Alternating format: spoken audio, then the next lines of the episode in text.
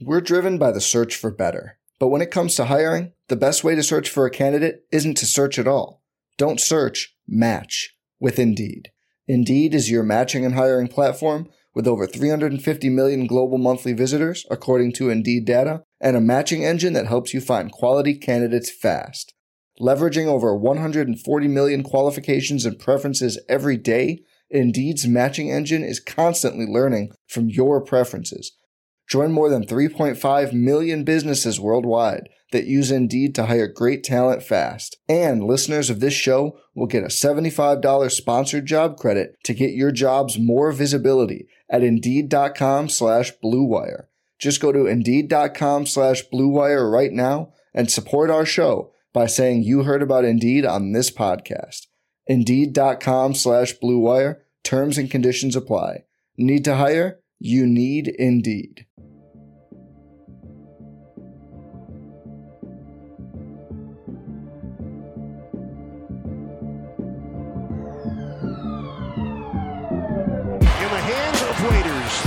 Seconds left for three in the win. Yes! Dion has done it!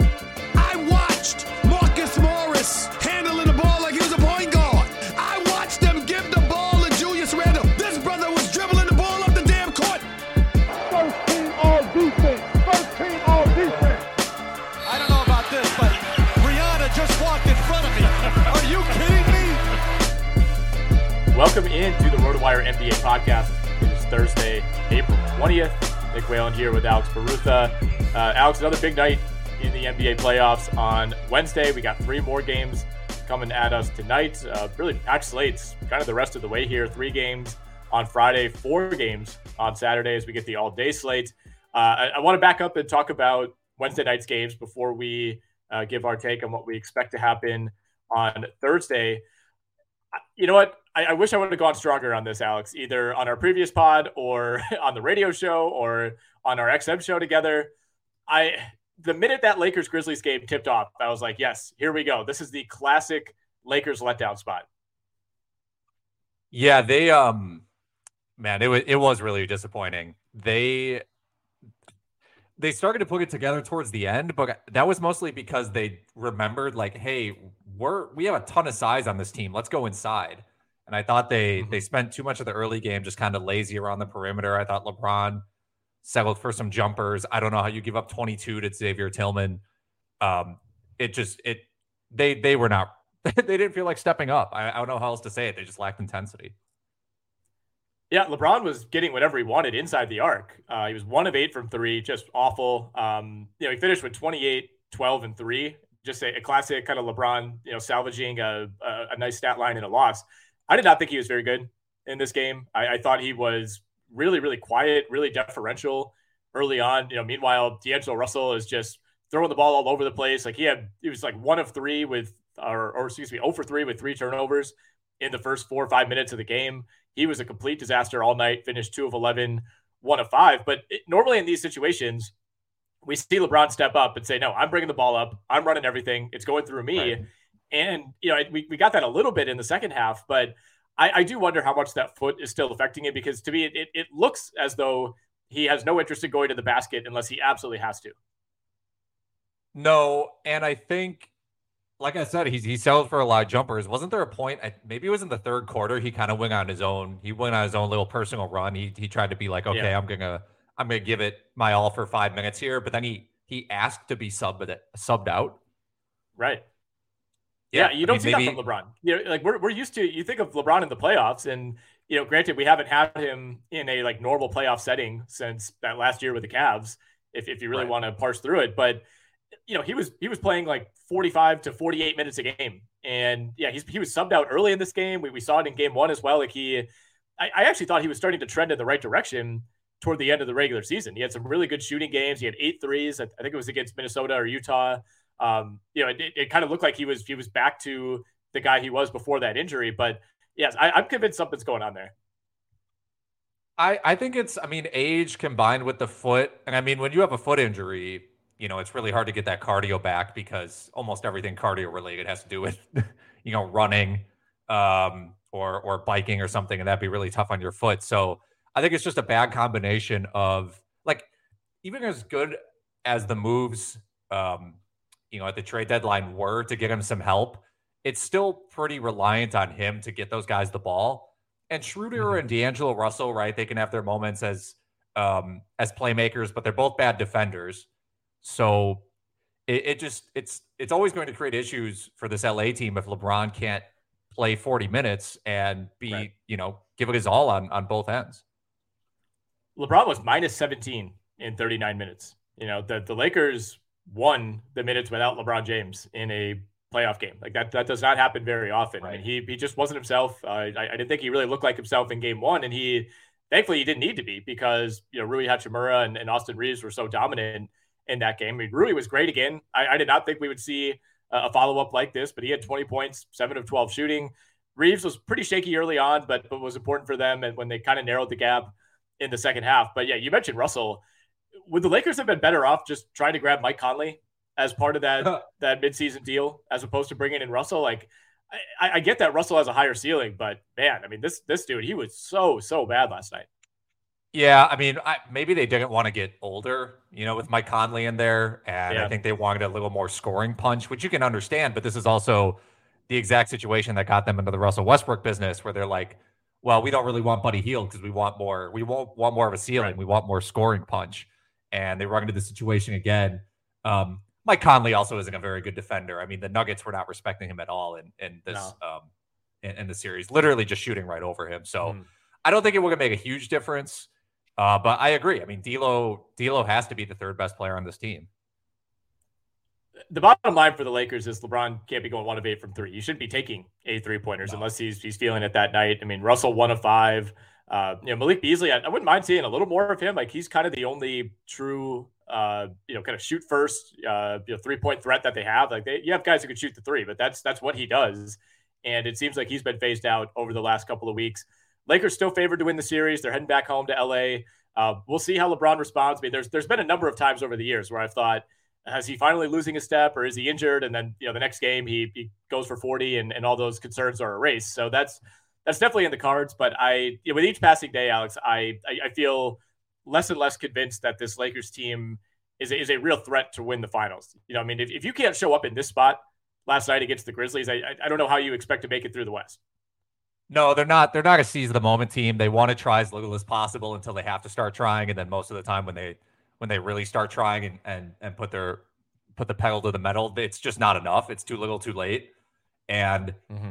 I just think they don't.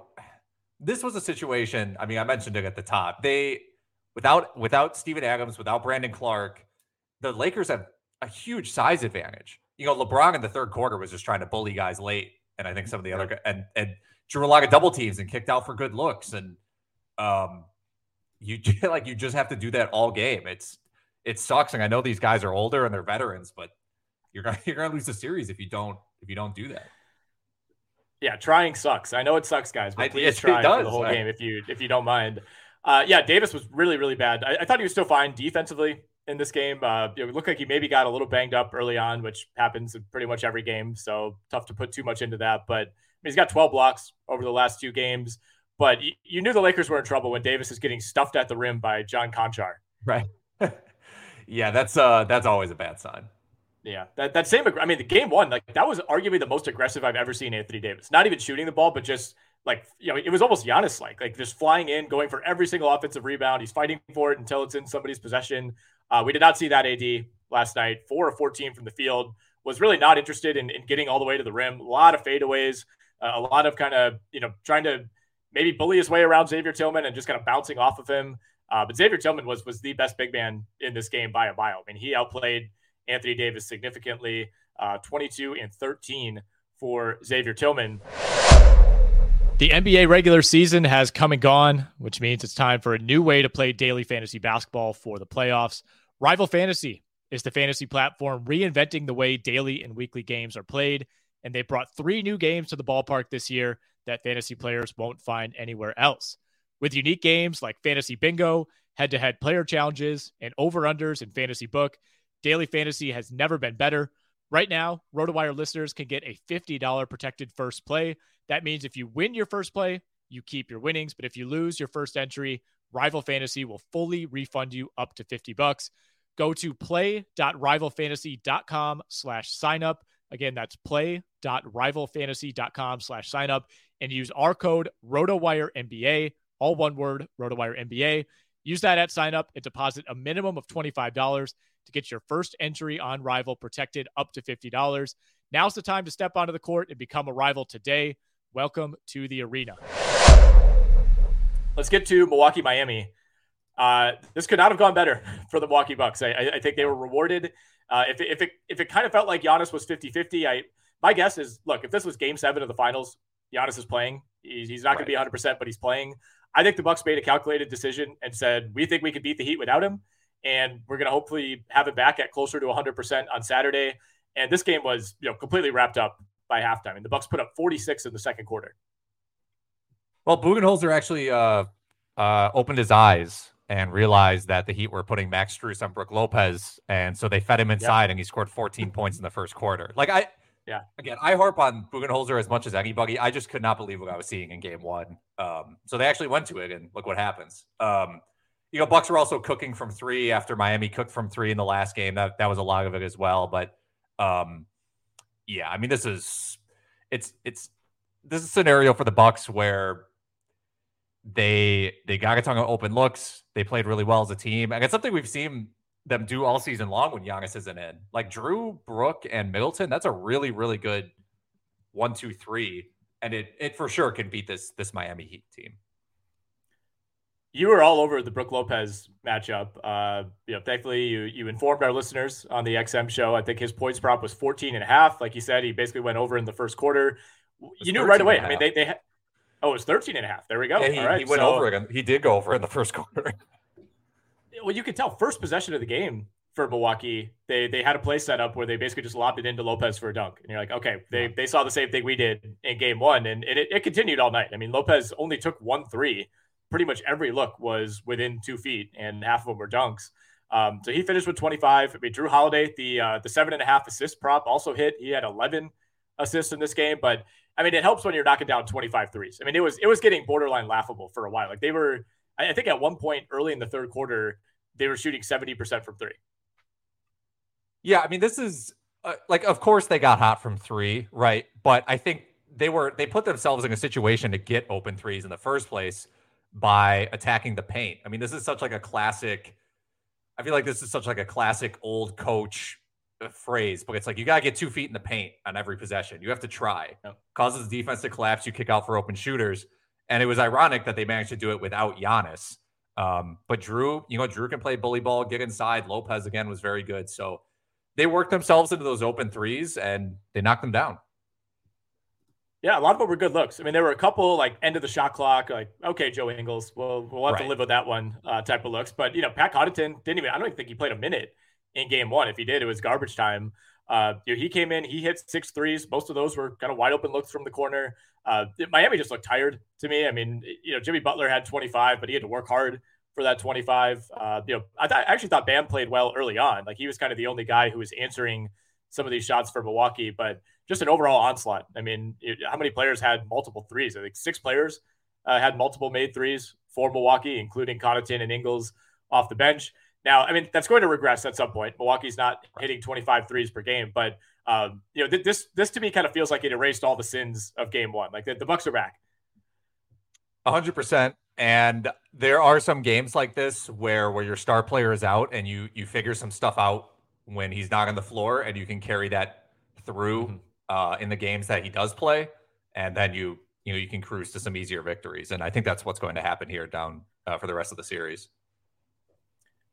Denver and Minnesota in the late window. Uh, yeah, watched this one up until halftime and thought, here we go again. You know, Denver is just they're, they're overmatched uh, against Minnesota. You know, this, this Wolves team has talent, but they they just they can't match up with Denver defensively.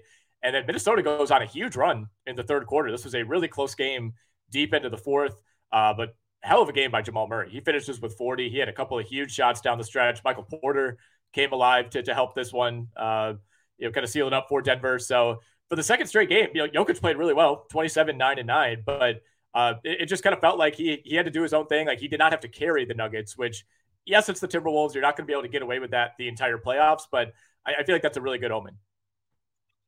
I think it is. I, I did think Gobert Gobert impacted him a little bit and uh, did in game one as well. But it, it there are a lot of situations where it just looks too easy for Jokic. Um, he's not settling for threes at all. He continues to try to force it inside, bully ball, passing, just classic Jokic stuff. Um, and yeah, I mean, this is what you need Jamal Murray to do. Obviously, he doesn't have to do it every game because Jokic is so good that he can he can basically pass Bruce Brown into 20 points um, on occasion. But there are going to be situations where, yeah, you, you do need that 40 out of Murray. Um, he he looks great, man. This this really felt like, you know, and, and look, I, I haven't watched all 82 Denver regular season games. Like he had plenty of good games during the regular season, but this kind of felt like the reintroduction moment for Jamal Murray, who you, know, you forget it's, it's been so long since we've seen him in the playoffs. Like he's had huge performances like this in the past, and you know, I, I think any uh, you know conversation about is, is is he still bothered at all by that knee it was can kind of be flushed away after last night. So good to have him back in full capacity. Uh, on the other side, Anthony Edwards, who kind of a string of disappointing games, he looked really good in this one. 14 of 23 from the field. He had six threes of his own, 41 for him, uh, one point more than Jamal Murray. Also, three blocks and two steals for Edwards. Uh, not a great game from Karl-Anthony Towns, who was just, it was a classic Towns foul trouble game. Yeah, he he's just not great on defense. He cannot be out on the perimeter. He's also really not athletic enough to like rise up for blocks. So he kind of gets like trapped under the basket sometimes um, and kind of sticks his arm out and guys go through him. Obviously gets fouls there. And um, he just doesn't, he just not a bully ball guy inside. Like you can get away with putting smaller guys in towns and that creates issues because it allows you to pack the paint against Gobert, make sure he doesn't get any easy lobs. Um, it's, uh, he's just he's not having a great series. Did were you watching it or did you see the clip of Towns like very nearly elbowing the the ref in the face and like probably knocking him out? No, I didn't actually. He well, I'll, I'll send it to you after. But for those listening, or if you've seen it, he I think he was kind of demonstratively trying to show a different ref, like somebody was hooking him. So he did the kind of hook motion where you, oh, you know, yeah. yank your elbow back, and he was like a half inch away from just clocking a, a ref behind him who we didn't realize was there. I'm actually surprised that doesn't happen more. Um, I feel like I see that like every every few games you watch, you see someone just make some sort of motion like that, yeah, with like a, a an opposing player or a teammate really close, and it's like, man, if you were six inches closer to this guy, you would, you would knock him out. I feel like somebody did it with a fist pump, like within the last five or ten years. I, will have to look that up. Uh, I'm sure the listeners uh, could, could probably uh, come up with it, but like somebody like finished an and one and like you know kind of pumped the fist and, and nailed the ref, but uh, regardless, close call from Towns. Uh, that might might have been assault uh, had he connected. Uh, although incidentally, we we do have lines for Game Three in all these series. Alex, uh, Timberwolves two and a half point dogs at home for Game Three tomorrow night. The Milwaukee Bucks five and a half point favorites uh, on the road at Miami. That's on Saturday, and the LA Lakers four and a half point favorites at home. Yeah, I mean, I you know I could see. um I can see the Timberwolves getting one. I thought I thought Denver fell asleep a little bit in the third quarter, and Minnesota did a really good job of taking advantage. It, I mean, it felt like Denver fell asleep and Minnesota woke up at the same time. Like there was a completely different level of intensity in that third quarter, and maybe they'll be able to capture that at home. Uh, wouldn't surprise if you know, won't be surprised again if they stole this one. Um, you know, I think the other two lines make sense. Um, you know, going home for both of these teams, plus five and a half you know, for that Heat game, that makes me feel like Giannis is playing.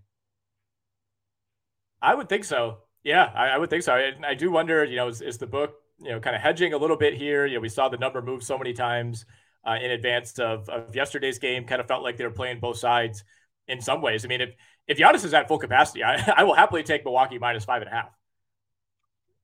Yeah, yeah, I mean, like I like I said before, I think they figured stuff out without him, and then you put him on the court, and I think they can kind of execute the same way, and it, it could be a really good game. Um, and Miami without Herro, they they got a de- I mean, they had they actually put up a decent amount of points on Milwaukee.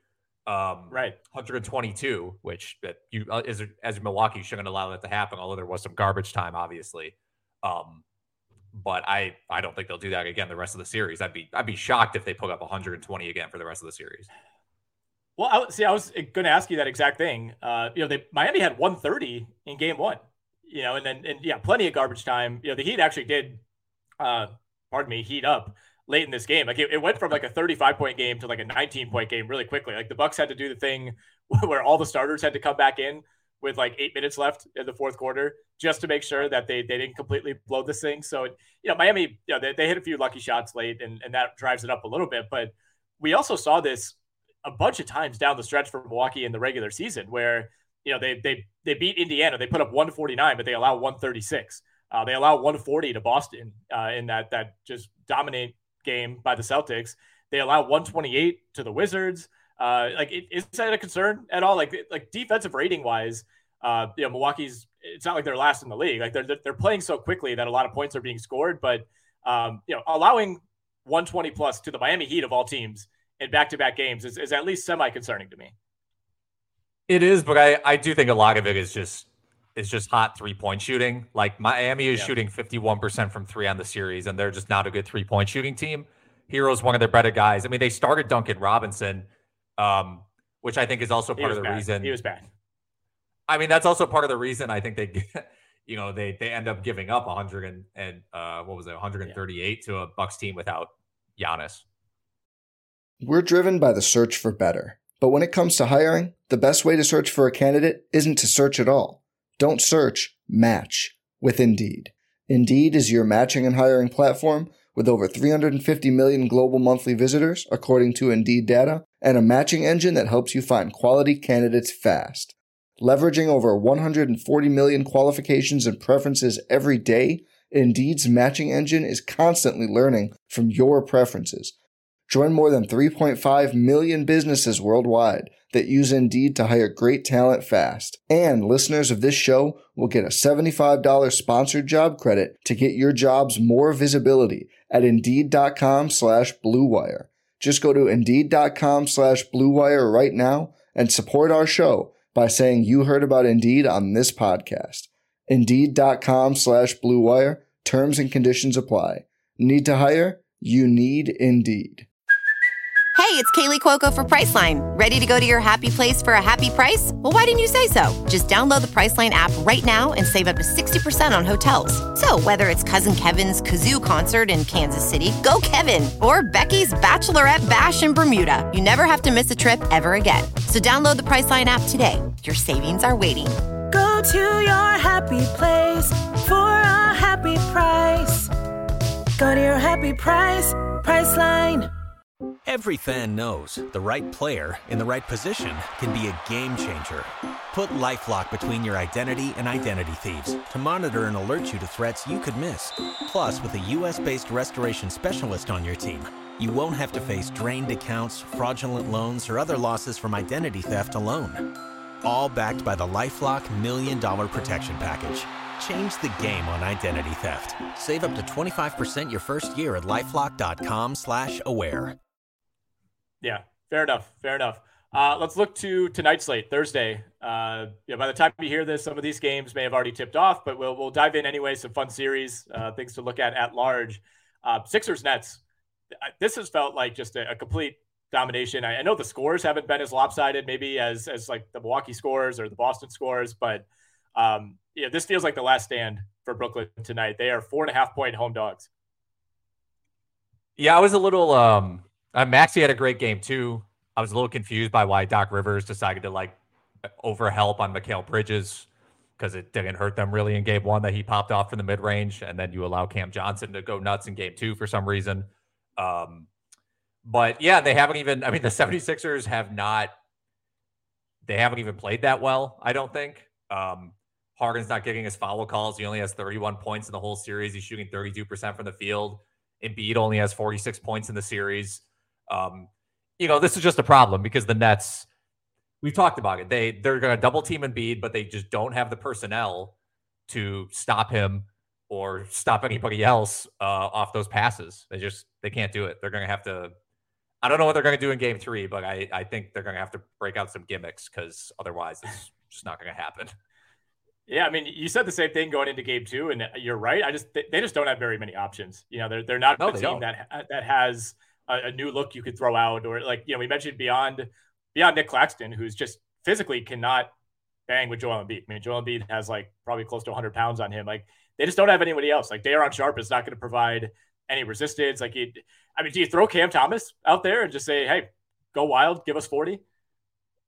I would actually. Yeah, sure. Like I, I, I I. Would actually, per- I would, I would rather them go small if you're going to double Embiid, because I would, I would rather you force him to plow through two six foot seven guys, um, because he's passing out of those anyway, and then you can space out, uh, you can space out with a smaller offense and hit some threes, drive and kick. You can also push harder in transition, which you have to do against the 76ers team. So I I- I actually would not be surprised if we saw Cam Thomas. I wouldn't be surprised if we saw like more uh, Royce O'Neale, Dorian Finney Smith lineups, um, you know, like at the four and the five, stuff like that.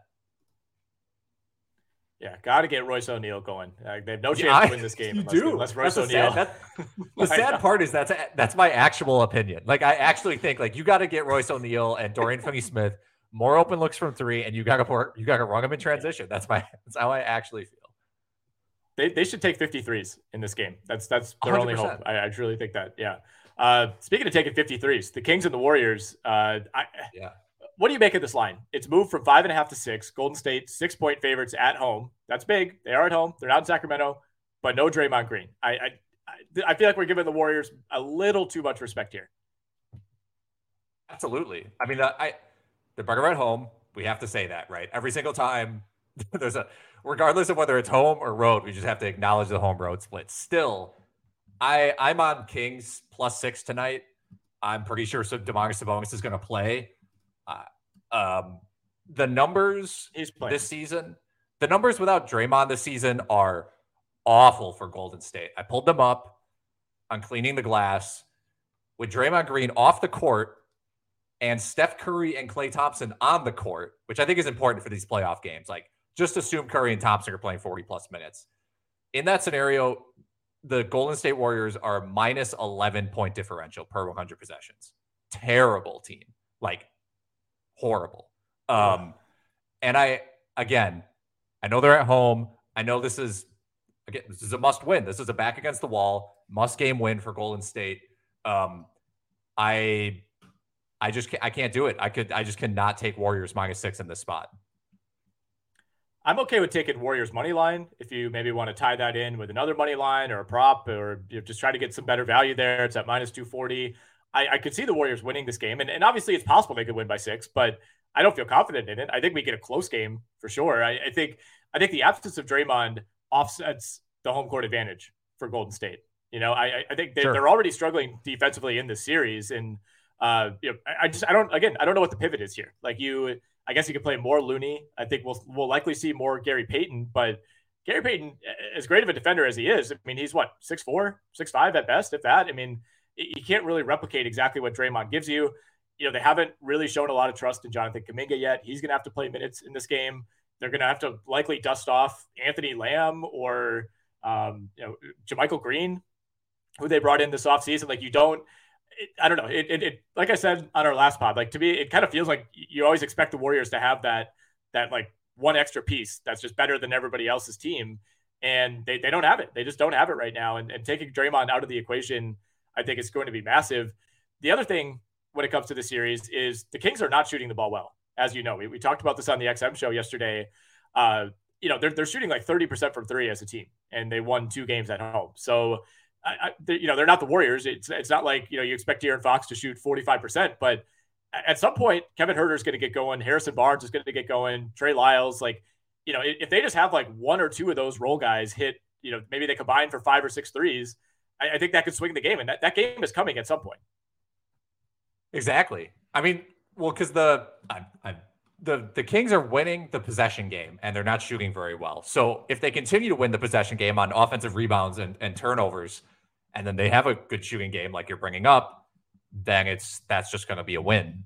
Um, and uh, to me, this is a huge Wiggins game. Um, I think you know we've seen Davion Mitchell bother Curry. I think they're going to lean on that even more um, with Draymond out because they can afford to go even smaller. Um, and I don't think Klay Klay cannot create that well off the dribble anymore. He relies on on Draymond a lot to get him open looks. And you, if you're Golden State, you you need to attack Domantas Sabonis at the rim because he's not a rim protector at all. And Wiggins is one of the only guys on this team who can like pump fake, make a cut, and just detonate on somebody. And he was really good against the Kings in the regular season for that reason. Um, I, I don't think um, Sacramento has anybody great to guard him. Harrison Barnes hasn't hasn't been amazing on him. I think I think Wiggins. This is a really big game for him. Yeah, big time. I, think you're totally right. Um, you know, we, we talked about Davion Mitchell and the job he's done on Curry, and you know, you're not going to shut down Curry, but I, I think he's done a, a, really good job of making Curry work to get to the rim. He hasn't been, been getting there nearly as much as, as he would like. Uh, you're right on Klay. Even even at his peak before all the injuries, was never a guy that was going to be blowing by guys and finishing at the rim. It, it, it's on Wiggins uh, to do that for them. So we'll see, man. I, I, think we get a really interesting game. I, I I'm just I'm real I'm surprised. Well, maybe I'm not surprised. I, am just I, I, guess I don't agree with uh you know the, the the remaining respect for the Warriors at the sports book. But with that said, if they win tonight, you know they're going to be favored to win Game Four, and all of a sudden if the series is two two, you, you know exactly where all those lines are swinging. hundred percent. Um, yeah, I still uh you know, I, I thought the Warriors were going to win the series. I, I changed my mind. Even if they, even if the mm-hmm. series goes back two two to Sacramento, I I I've I've still changed my mind. I still think it's Sacramento uh, is going to end up winning this series now. Um, what do you think? Like, if you had to, if the if the Warriors and if this series goes two two back to Sacramento, mm-hmm. what would your lean be on the series, or does it depend on how those games are won? Essentially, it, it, definitely depends, but obviously one of those would be a win without Draymond, so that would be pretty right. galvanizing. You get Draymond back for Game Four. I, I, think with the way that the momentum in theory would be shifting there, it would have to be Golden State. Um, I mean, Golden State right now down 0-2 is plus 140 to win the series. Like they're going to be favored to win the series if they win tonight. So you know, I, not not that the the odds are representative of what will actually happen, but right. I, I, think if they find if they win both of these at home, I'll, pro- I'll probably jump back in. Now, does that mean that I'm going to say that they're on their way to the finals. No, I, I kind of view them similarly to how I do with the Lakers, where like we just there's just something missing with with those teams, and like I I think the way Golden State's played these last two games, I mean like they they would get destroyed by Denver if they get destroyed by Phoenix. So I, I think you know that reckoning is coming at some point. But yes, if it's two two, I'll take the Warriors. Uh, let me ask you this: looking at uh, odds to win the conference, so just go to the finals, not win the finals. Uh, would you rather bet right now Sacramento at plus 850, Golden State at plus 650, or the Lakers at six to one to win the West, or just none of those. Ideally, none. But I also get. Uh, well, hold on. I'll also throw in Minnesota okay. at 200 to one. Thank you. Um, I would take the Kings.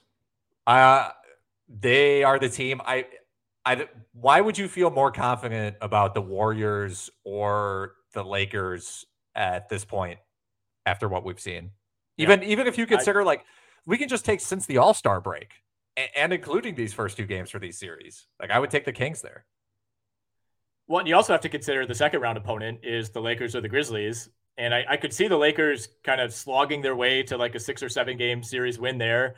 Uh, but I, I, mean, based on what I've seen from the Lakers so far in two games and what we've seen from the Kings, like I, I think the Kings would beat the Lakers. I, I think that's like exactly the type of team that the Lakers don't want to have to face. Like you have to work hard to stop the Kings for 48 minutes. The Lakers do not want to do that.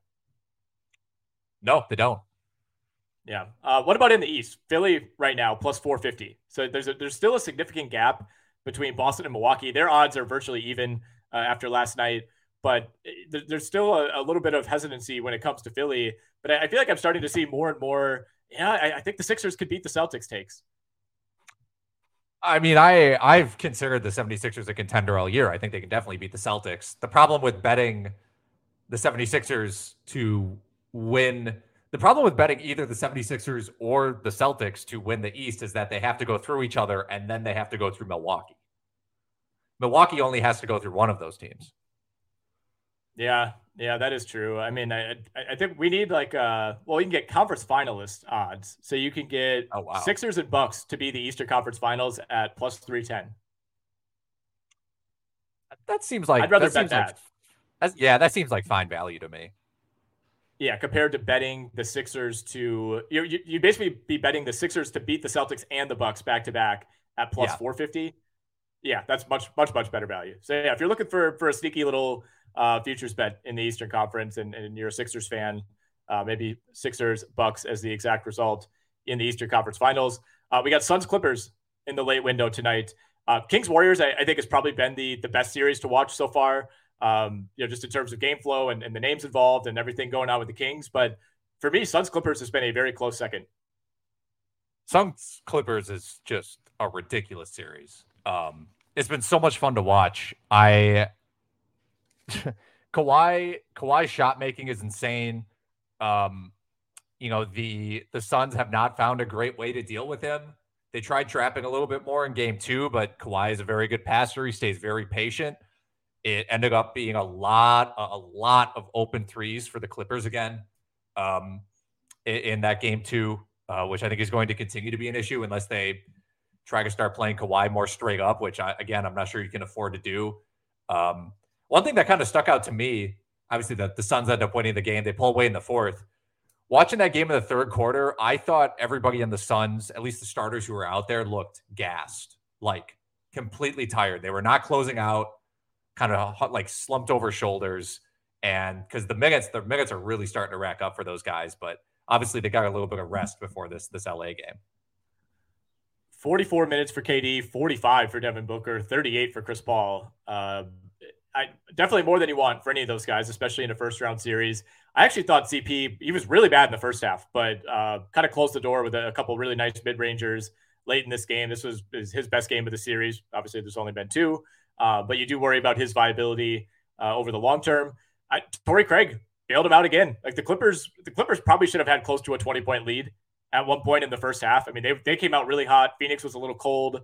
Um, and Torrey Craig was kind of the only guy hitting shots for a while. And, you know, the Clippers were still up, what, like, I think they were up 10 or 11 with like six minutes left in the second quarter. And uh, Phoenix closed with a flurry to, to essentially tie it at the half. And I, I do think the Clippers should still feel good about where they are. You know, getting game one is huge, takes the pressure off in game two. But even with the Suns shooting 58.8% from the field in game two, this this was definitely a winnable game for the Clippers. I, I think if if Powell and Bones Hyland and Nic Batum don't go 0 for 11 from three, I, I think they had a yep. really good chance to win this game.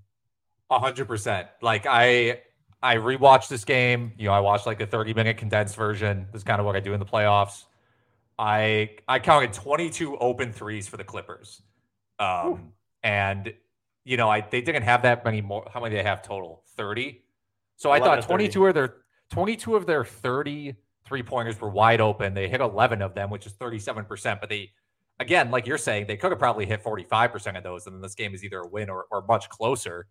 Um, mm-hmm. So they have to, they kind of have to figure that out defensively because it's, this is a little bit cliche to say, but they are trading twos for threes.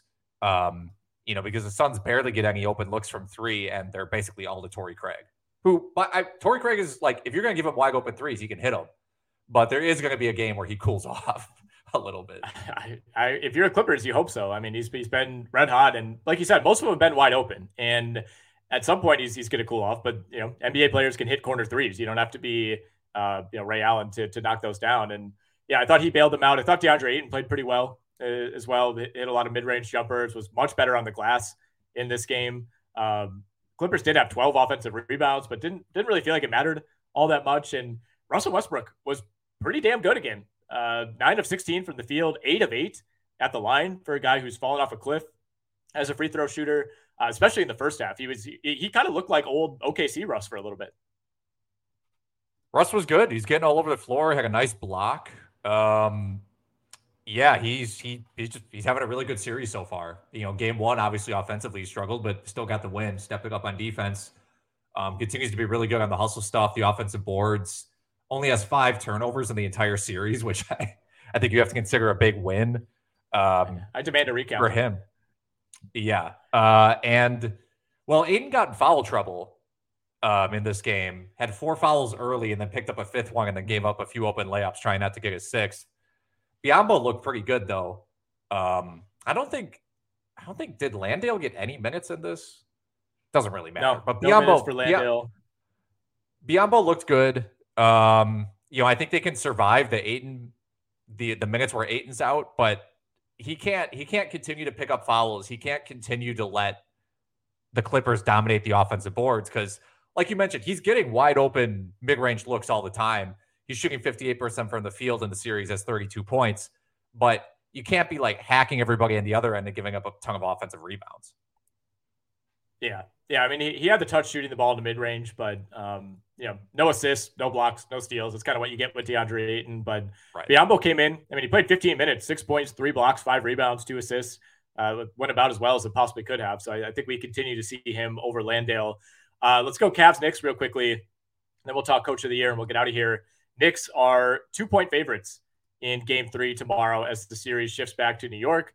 Uh, you know, close game in game one. Knicks pulled it out on the road. They, they get the one that they needed, uh, but a, a, dominant performance by the Cavs. I mean, that was it was almost Bucks like uh, in some ways, where you, you just kind of felt like it was over by by halftime. Yeah, I mean they. Um, I think both you and I were on Darius Garland in this game. Um, he got good open looks in in game one. I think they wanted to feed him more in game two. You know, less forcing from from Donovan Mitchell, less forcing from Evan Mobley. I thought one thing they really did was was get the ball inside um, you know, they didn't do that as much. I thought they settled a lot. And again, like I said with the Bucks, getting the ball inside, getting the ball in the paint, that helps a ton. Um, it frees up open looks, and they just decided we're we might be done with Isaac Okoro. Like we will have Caris LeVert out there. He's going to help space the floor for us because we cannot we cannot have the rim basically completely blocked off because Mitchell Robinson is just standing there the entire time looking for swats because you just help off of Isaac Okoro. So LeVert had a really big game, and they continue to hunt Jalen Brunson as well. Brunson finishes with 20 points. Had a pretty good game in general. It wasn't super efficient, but was giving up a lot on, on defense. Uh, just saw a tweet. Kawhi Leonard will not play tonight due to a knee sprain. Um, yeah. What? So I, a knee sprain as opposed to like soreness or, obviously you wouldn't think there'd be load management uh, in the playoffs, but that's a, a little concerning. Um, I don't know when that would have happened. Do, do, you remember any point in the game where he was like limping at all? I, I don't really remember that. I do not at all. Huh. Um, yeah. Weird. So yeah, no Kawhi Leonard. Everything we just said about that series, just uh, you can forget that. Um, hey, I am trying to get an updated line here. I would still hit the over on the Torrey, uh, I on the Eric Gordon over two and a half threes, but yeah. I assume that will move. Um, like there's well, this is this is going to be a free free win for the for the Suns, so good for them. Unless unless Russ goes sicko mode, we need to consider that. Yeah, um, I I don't even know how to react to this. I think um, what I mean, what do you? So what do they do now? They just more Terance Mann, more. what do you do? More Batum, Robert more, Covington. Oh, it might be Covington time. I don't know. Could be, it could be but Marcus Morris to, time. The thing is, I think you, you, need ball handlers out there. Again, you might have to you might have to pull some gimmicks and go, yeah, maybe more Covington, play five out, and just let let Russ cook, as they say. Dude, um, it's Russ time. It's Russ time. That's that's your only option. Like Eric Gordon can hit open threes. He can he can dribble around a little bit. That's about it. I mean, Norman Powell, kind of the same thing. Uh, yeah, Powell. I, I, think it's going to be Bones and, and Westbrook. Bones and Westbrook. I, I think Powell will get his fair share of ball handling opportunities. I mean, he's he was a he's a fringe six man of the year candidate, but he had a pretty good year. I think he he got overshadowed by you know the guys who are going to take first, second, and third, and, and Quickley Brogdon and and Portis. But uh, Powell can handle a little bit. Man, um, yeah. You're saying man I, or Terance Mann? both as well. Honestly, both. I thought man's had oh, some man, good moments, are... honestly. Um, yeah. he's good on he's good on defense and can hit threes, but without Kawhi, I mean, this is tough. You know, like no Paul George, no Kawhi. Again, I think you have to you kind of have to get gimmicky here.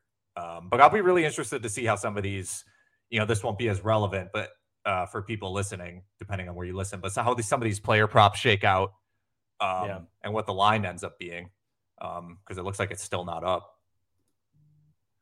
Yeah, I'm not seeing that either. Uh, should be up any minute, uh, so we'll we'll pass that along uh, as we as we continue here. I, I, did just want to talk about Coach of the Year real quickly. A oh sure, a clean sweep for Mike Brown. Got all 100 first place votes. I think that's deserved. Like I, you know, my Coach of the Year ballot would have been him number one, and then Mark Daigneault number two. Number three, I'd have to think about a little bit more, but honestly, I think Will Hardy would deserve some love. I'm not sure if I would give it to him, but yeah, I think I think Brown deserves the the unanimous kind of decision there. Um, And it looks, I mean, it looks even better after going up 2-0 against the Warriors. Yeah, exactly. Uh, you know, it felt like it was really close for a while there, and yeah, by the end of the regular season, we knew he was winning it. I, I'm still, I'm a little surprised it's unanimous just because of you know the the Daigneault uh, results versus expectations. Like I, I thought, you know, maybe maybe JB Bickerstaff would steal a vote. You could see the case for Michael Malone, uh, who's never won this award. Uh, you know, even Will Hardy.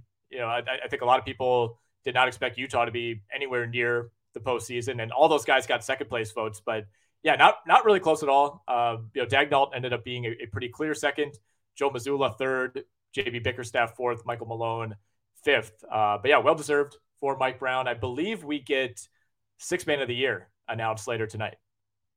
I'm pretty sure that'll be Immanuel Quickley, right? I, I've seen some some Brogdon rumblings from some of our friends over at VSiN. Uh, Femi Abebefe was, was tweeting something that he's he's he's hearing Malcolm Brogdon. We'll see. I, I to me, I, I would be shocked. Like the number moved way in favor of Quickley those last couple weeks.